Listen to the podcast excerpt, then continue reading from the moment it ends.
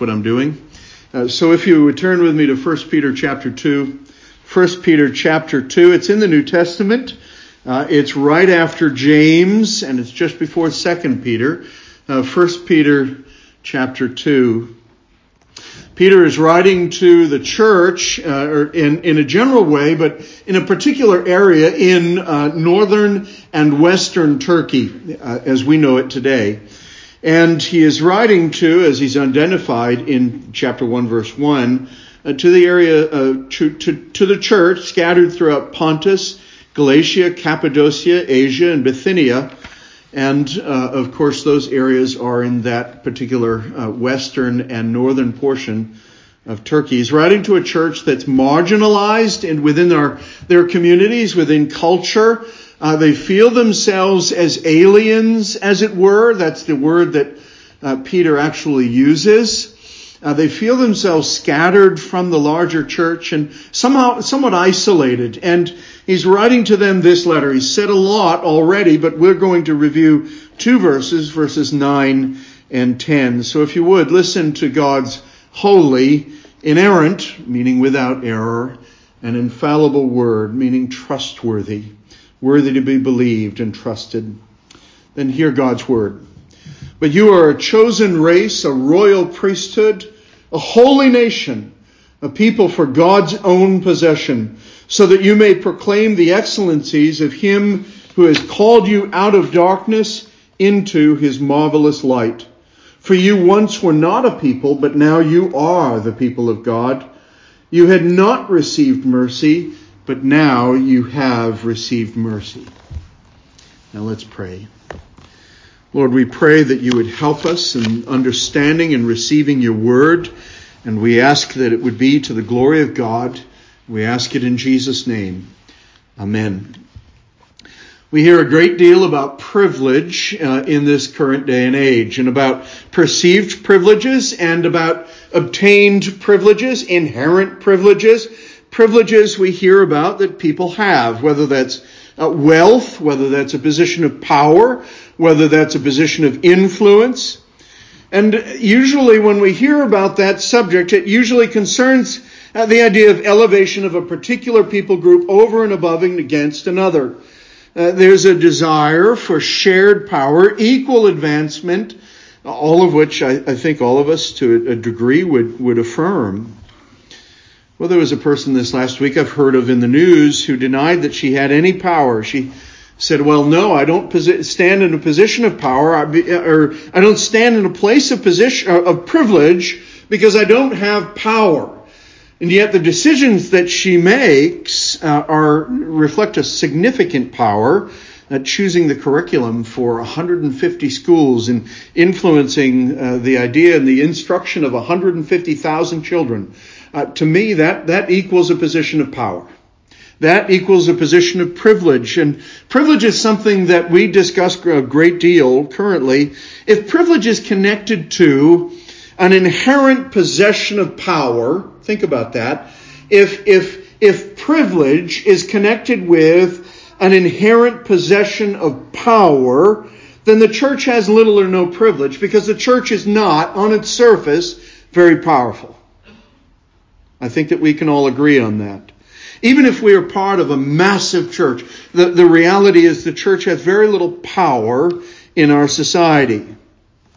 Very little inherent power within ourselves. However, a Christian's, at least, at least, which I, I think in this day and age is the least and most, uh, or the least powerful group or class in the world are Christians. There are more Christians being persecuted today than there have ever been in the history of the world. And there are far more people who are who are suffering for their Christian faith in our world, whether that's North Korea uh, uh, or, or China, communist China or, or in Muslim countries or in other places throughout the world who are suffering for their faith in Jesus Christ. There are more people suffering for their faith in Christ than who are suffering for any other cause or any other thing in this present day. Privilege is not tied to personal power. I want you to understand that, despite what we say in our current political climate. And I don't support one over any other. But rather, first and foremost, I'm a member of the kingdom of God. I'm a child of the of, of, of the King. Uh, I belong to Him. My identity, first and foremost, is not is neither in a public or, or, or is not in a political party, but rather is tied up in uh, my my my relationship to God and to His Son. But privilege is not tied to personal power. Our our privilege as Christians, our privilege as, as a church, are tied to the power of God. And He has saved and elevated us to a new status in Jesus Christ, His Son. That's where we hold privilege as Christian persons, men and women, boys and girls. Our privileges are bound up in the Lord Jesus Christ. I want to explain where I get this from and where we get this discussion from. It's in, found in verses nine and ten. Uh, we're at a crossroads in Peter's letter. We're at a crossroads because in chapter one, verses one, all the way to chapter two, verse ten, he's mostly describing a, a theological understanding of our place as Christians, the work of God in the lives of believers. He's explaining, he's building a theological foundation upon which he's going to uh, build even more uh, uh, concerning directions for believers, how we are to live in this world. And so he is he's building a theological foundation that will culminate at verse eleven or verse ten, and then he'll begin from that point forward to urge, to encourage, to instruct.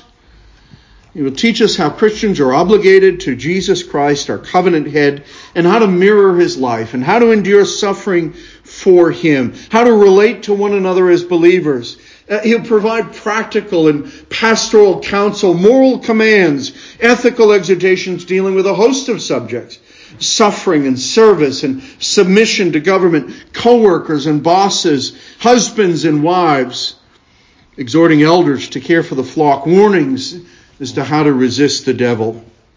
Well, all of it rests on the privilege that that he relates, in the privileges that he relates in these first few verses.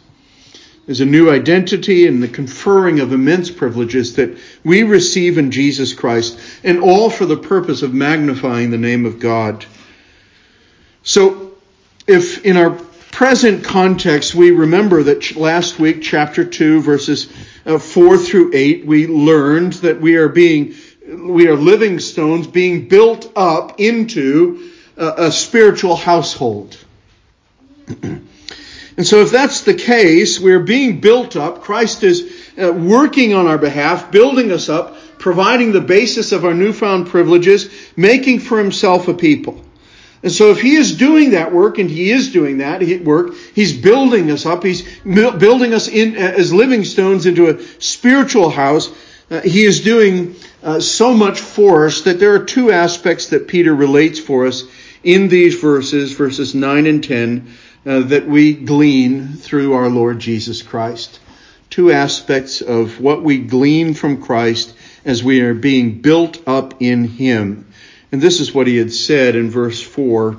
And coming to Him as a living stone, which has been rejected by men, but is choice and precious in the sight of God, you also as living stones are being built up as a spiritual house for a holy priesthood, to offer up spiritual sacrifices acceptable to God through Jesus Christ.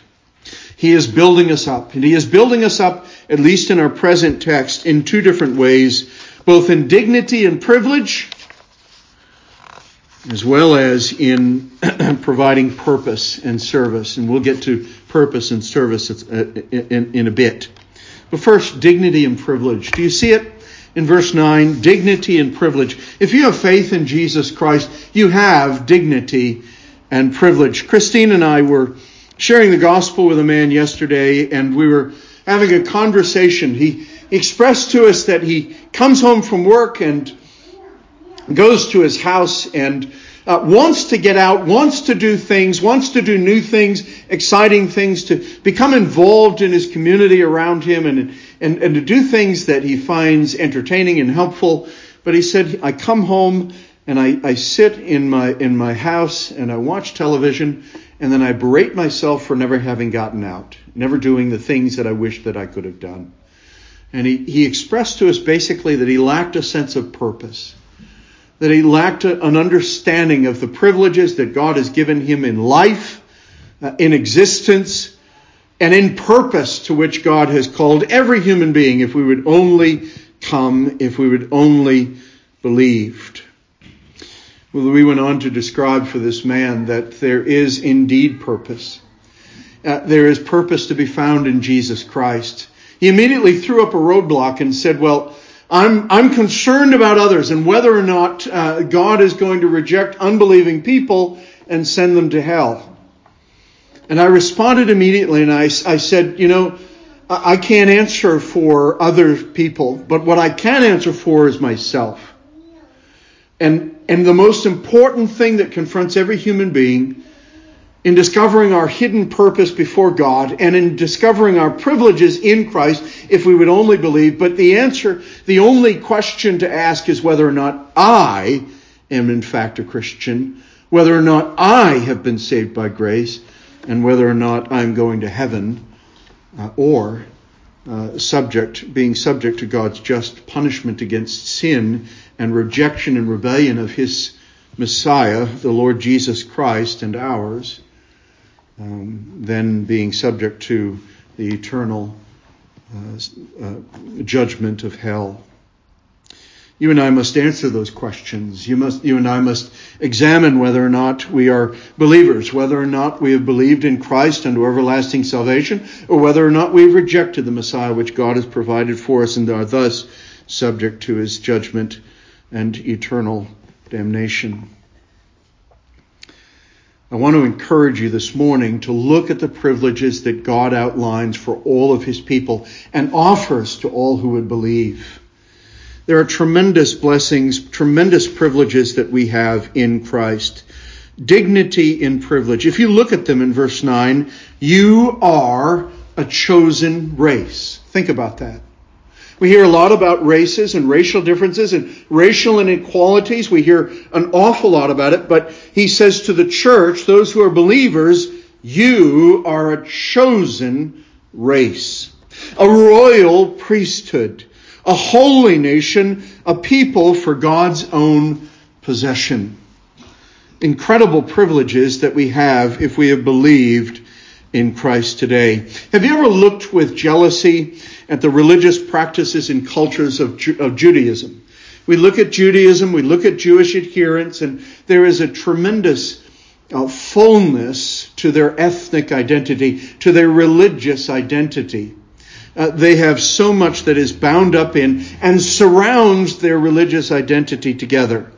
Uh, there are so many traditions. There are so many celebrations, uh, feast days, gatherings of family, gatherings within the tabernacle.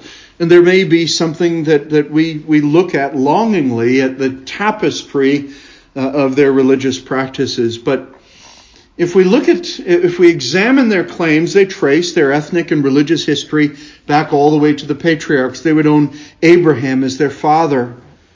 In Romans nine, though, it says this: they are Israelites, and to them belong the adoption, the glory, the covenants, the giving of the law, the worship, and the promises. To them belong the patriarchs, and from their race, according to the flesh, is the Christ, who is God over all, blessed forever. Paul says um, uh, that amongst those adherents to Judaism, that those who are ethnic Jews have those blessings. They have seen uh, the Word of God. They have seen the tabernacle. They have observed the worship. They have received the law of God. But the message that Peter wants us to understand this morning is that New Testament Gentile, non-Jewish Christians stand undeniably in the legacy of that culture and practice. And, and we have the only, by virtue of our faith in God's Messiah, Jesus Christ, we have the only right to claim Abraham as our father in the Bible and in the faith. Because we stand in the faith of Abraham, even though we do not stand in the ethnicity of him. It is not necessary. It says so in the following passage in Romans nine. But it is not as though the word of God has failed. He's talking about the fact that many amongst those who are adherents of Judaism are not believers. They've rejected Christ. For not all who descended from Israel belong to Israel. In other words, Peter is saying it's not about ethnicity. It's about faith. Not all are children of Abraham, because they are his offspring. But through Isaac shall your offspring be named. This means that it is not the children of the flesh who are the children of God, but the children of the promise are counted as offspring.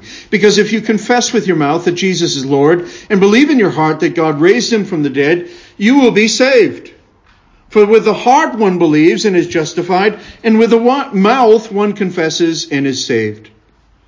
For everyone who believes in him will not be put to shame. For there is no distinction between Jew and Greek, for the same Lord is Lord of all, bestowing his riches on all who call on him. For everyone who calls on the name of the Lord will be saved.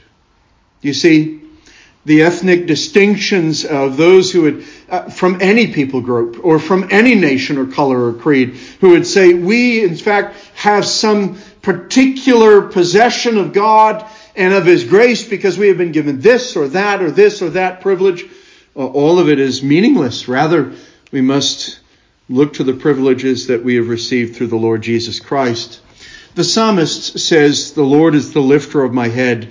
And Peter shows that the Lord has done this for every believer by bestowing privileges through our new life in Jesus Christ.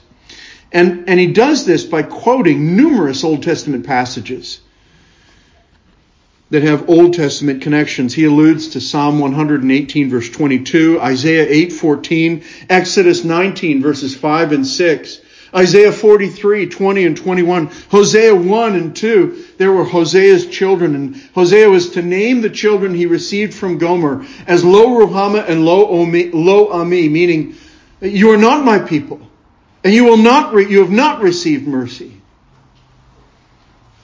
And here in this passage in verses nine and ten, we see those very things, those very ideas represented here.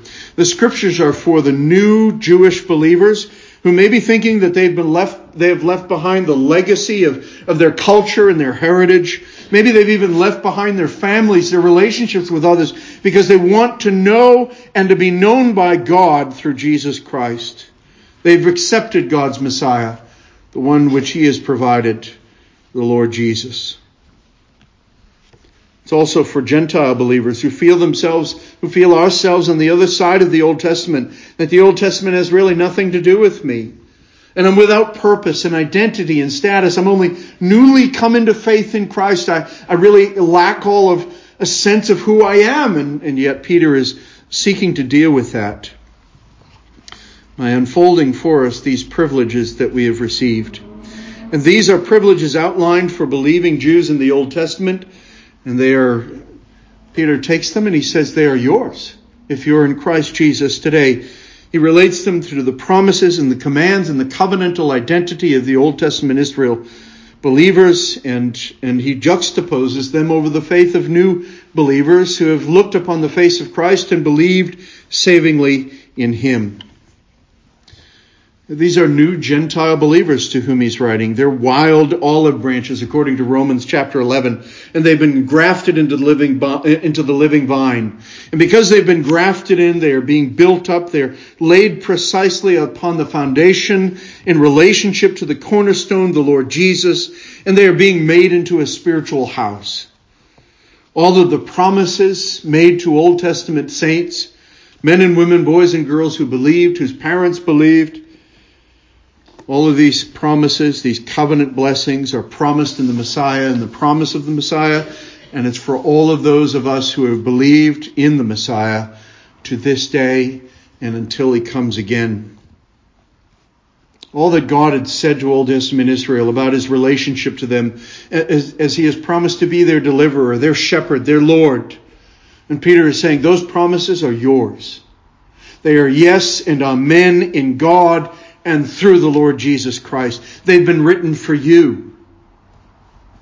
You wonder about the relevance of the Old Testament. Well, there it is.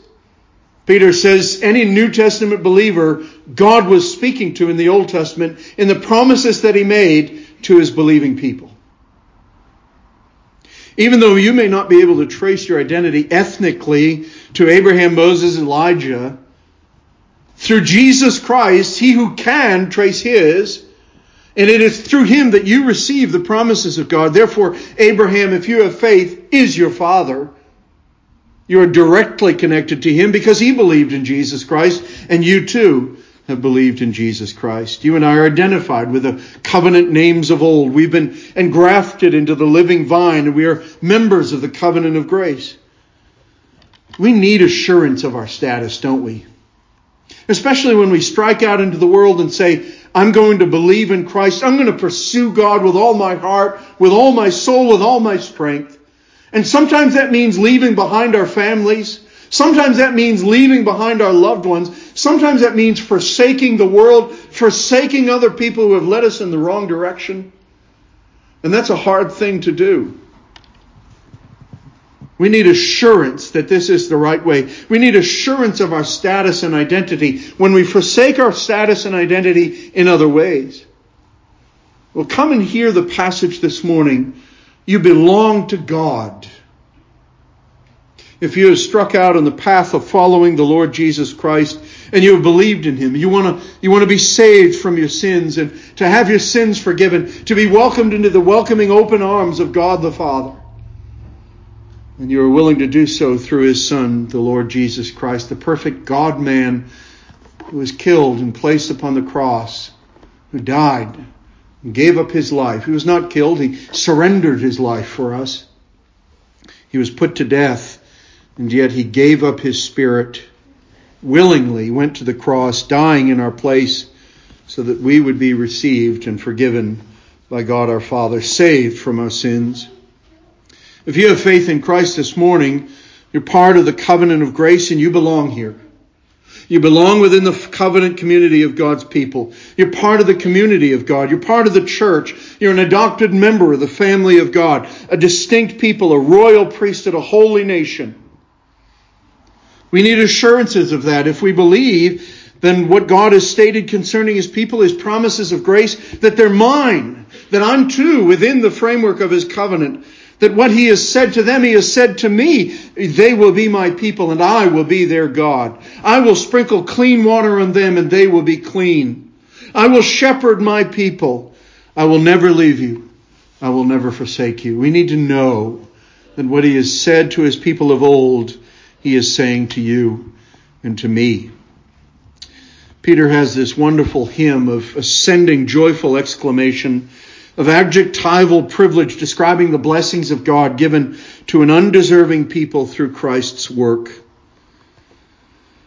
If you look at verses seven and eight, which we reviewed last week, we saw that there is that Jesus is of precious value. But for those who disbelieve, the stone which the builders rejected, this became the cornerstone, and a stone of stumbling and a rock of offense. For they stumble because they are disobedient to the word, and to this doom they were also appointed. But then he says in verse nine, first word, but. But you are a chosen race. You see, what he's saying is the, the world refuses to believe in Jesus Christ. The world rejects God. And that's that was my answer to, to this man who I shared the gospel with yesterday.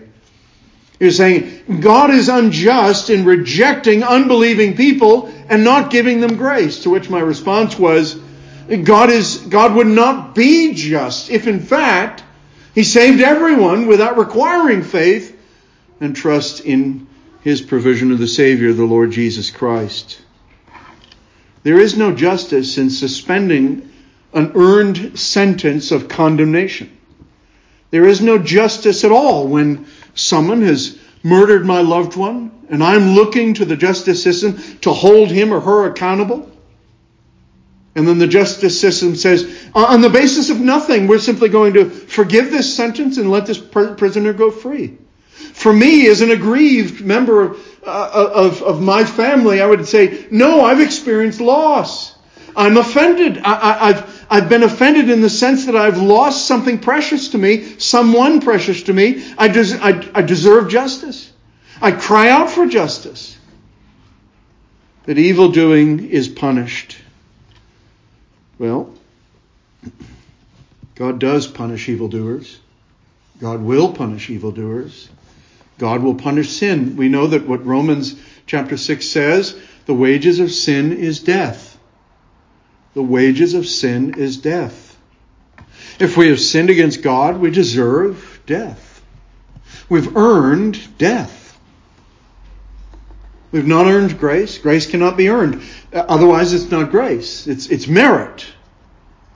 We cannot affirm merit. We affirm grace. God says in his word that for by grace you have been saved through faith, and that not of yourselves. It is a gift of God, not of works, lest anyone should boast.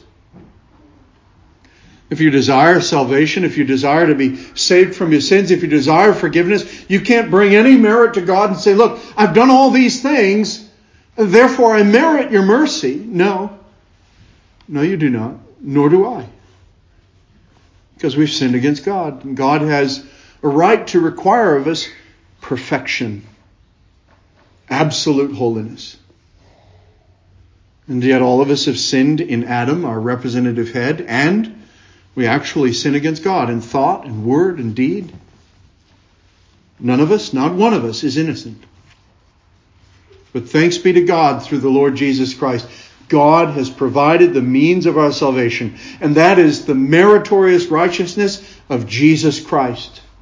That if we believe in him, our sins are imputed to him, where he made payment on the cross, and we are forgiven of our sins, and his righteousness is imputed to us, so, such that we are received by God as completely and wholly righteous in Christ Jesus. Such that God's law can demand no more, such that God's justice, the requirements of holiness, can require no more except for faith in Jesus Christ, because he has satisfied all that we are required to do and to be. And so it's like the, the Apostle Peter is saying this. The response of unbelievers to Christ is to be offended and to stumble. But this is not the case with you. If you've believed, you've been saved. You've believed by the grace of God. And because you've believed, all of these miraculous identities are yours. All of these privileges are yours, not as a possibility, but as an unshakable certainty. So what are these privileges? Let's talk about them briefly. What are our miraculous identities? They're found in verse nine. You're a chosen nation, a chosen race. Chosen. It's a privilege that we could never have deserved or demanded. The theme of the chosen and precious cornerstone of verses four and six is revisited. What, what God said of Christ, that he is chosen and he is a, a precious cornerstone, is now said of believers. That you and I are chosen, that you and I are privileged, that you and I are precious in God's sight. We too are chosen because of our union with him. We share in his status and privileges. We are a royal priesthood. We carry the duty and the privilege of representing God to the world and to our children, to our loved ones. And we have access to God on behalf of both ourselves and of the whole world. We are a body of priests in service to God. Have you thought about that? We believe, we affirm, we are a body of priests in service to God our King. We believe in the priesthood of all believers. We reject the man-made notion of the necessity of a class of priests beyond the priesthood of all believers. We are in need of no other intercession than that of Jesus Christ, our great high priest.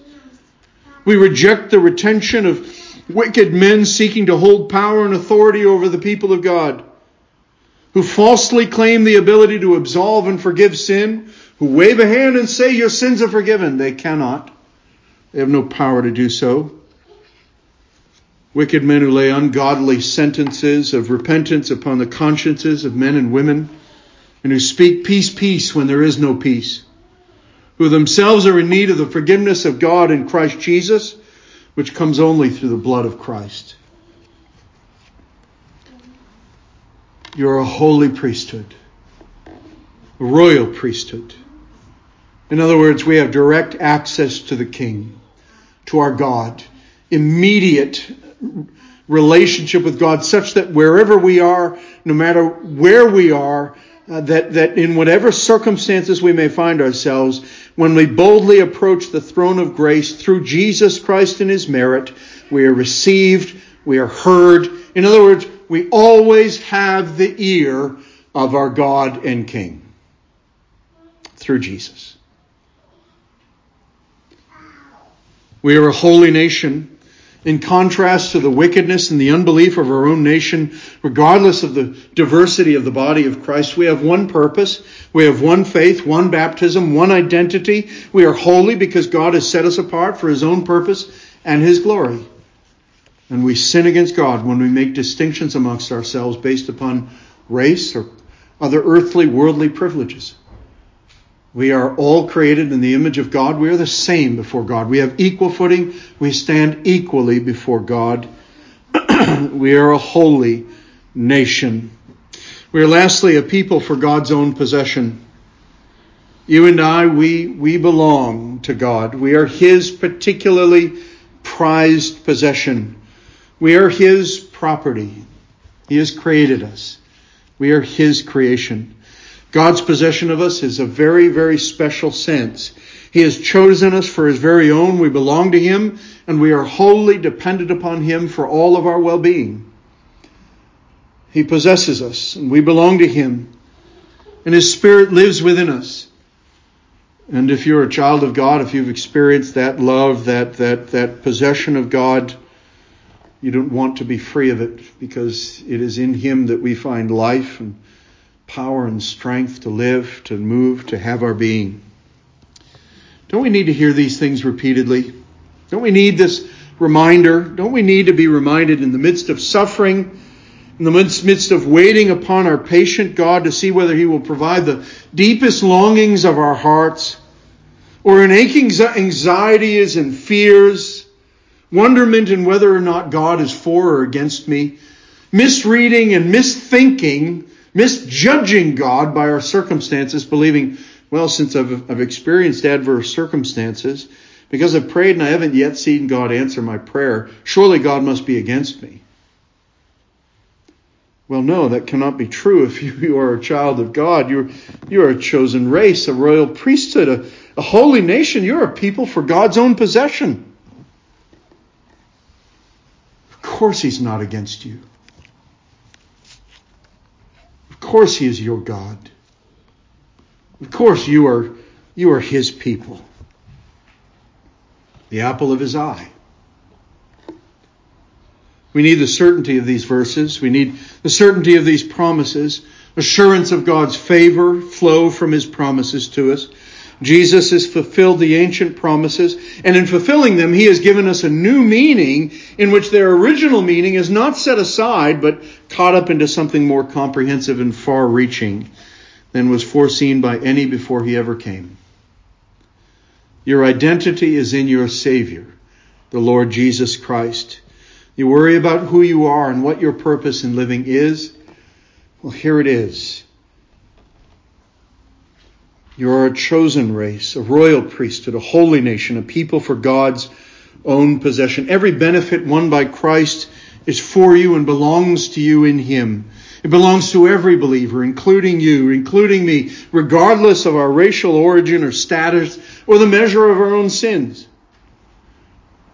This newfound status, its source is and depends only upon the love of God in Christ Jesus. And it's received by faith. The second thing we see in this passage is purpose and service. Maybe you're wondering, well, who am I and what am I here for? What about my existence? I've been through so much. I've lived for all sorts of things. I've even lived for the pursuit of money. I've pursued all kinds of stuff. I've, I've managed to gather all sorts of resources. Well, the Apostle Peter says this in verse nine. You are a chosen race, a royal priesthood, a holy nation, a people for God's own possess- possession, so that... Now, immediately when we hear that, we realize, well, now the purpose for which I have been privileged in this sense is going to be revealed to me, so that you may proclaim the excellencies of him who has called you out of darkness into his marvelous light. This removes our natural propensity to pride. If if if if we in our humanity re- read, you are a chosen race, a royal priesthood, a holy nation, a people for God's own possession, we immediately swell up with pride and say, of course, look at me. But Peter says, no, it's not so that the world can look at you. It's so that the world will look at God through you.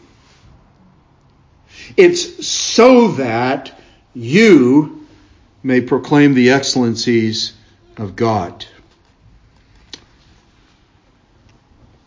Don't we have a natural propensity to want others to look at ourselves, to recognize our goodness, and we tend to build our purpose into that?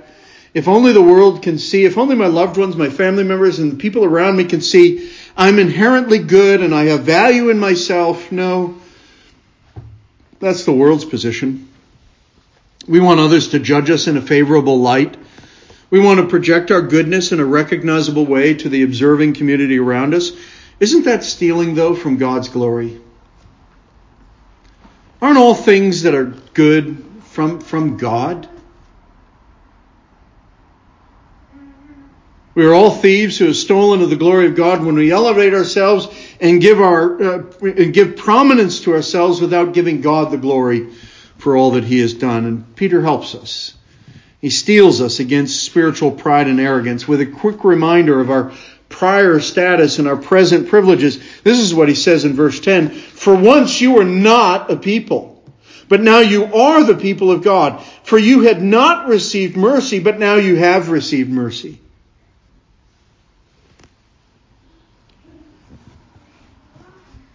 We are what we are, and we stand in this marvelous grace because of God's mercy.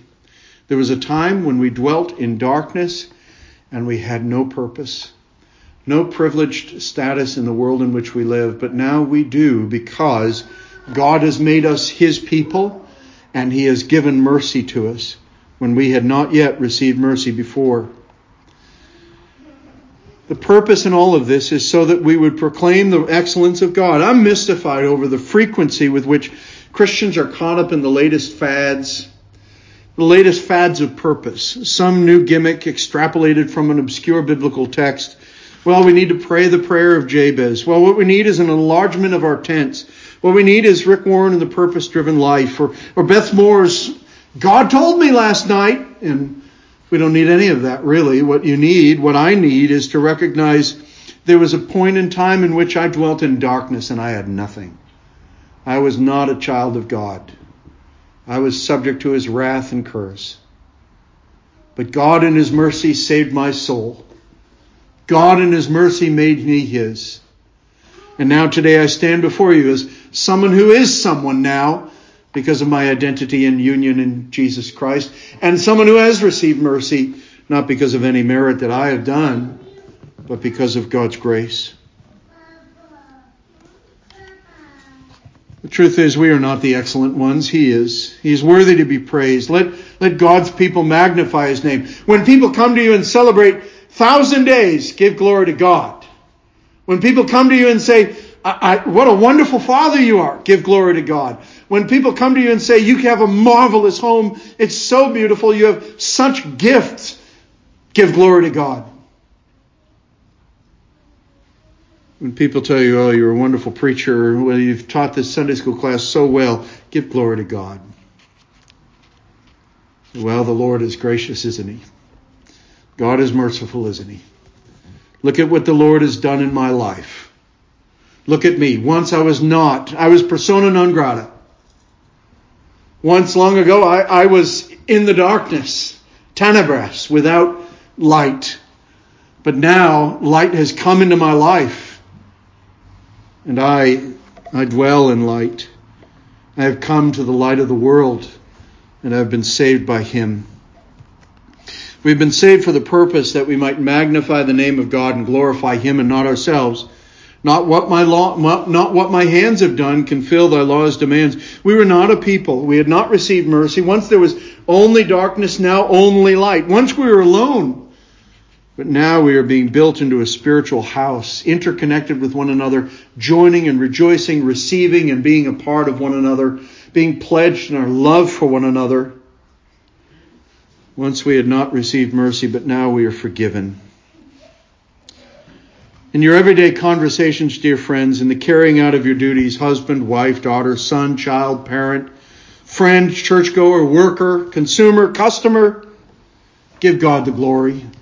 Live gratefully. Walk and live in the light of that dignity of purpose.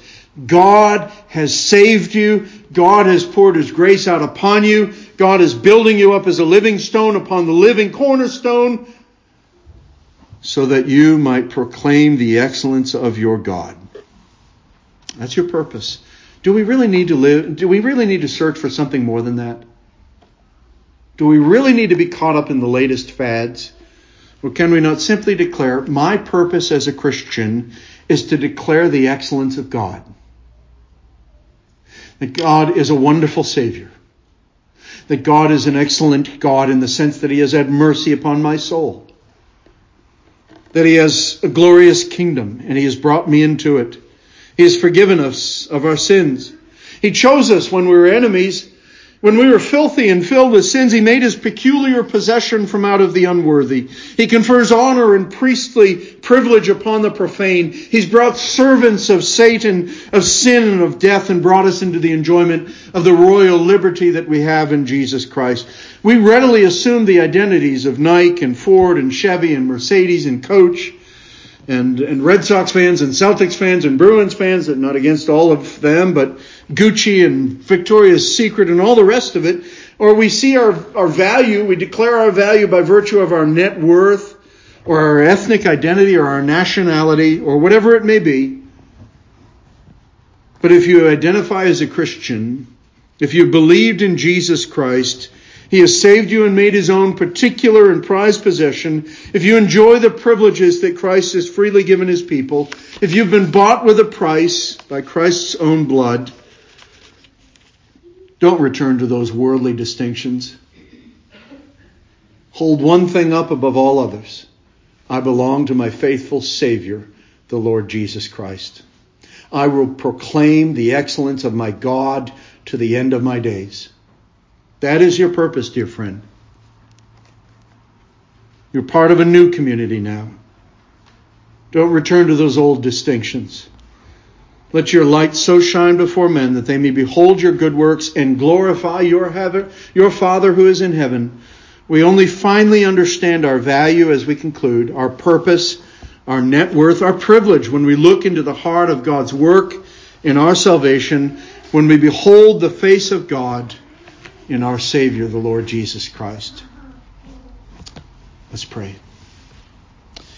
O Lord God, You have made us Your own. You have gloriously created us for Your purpose.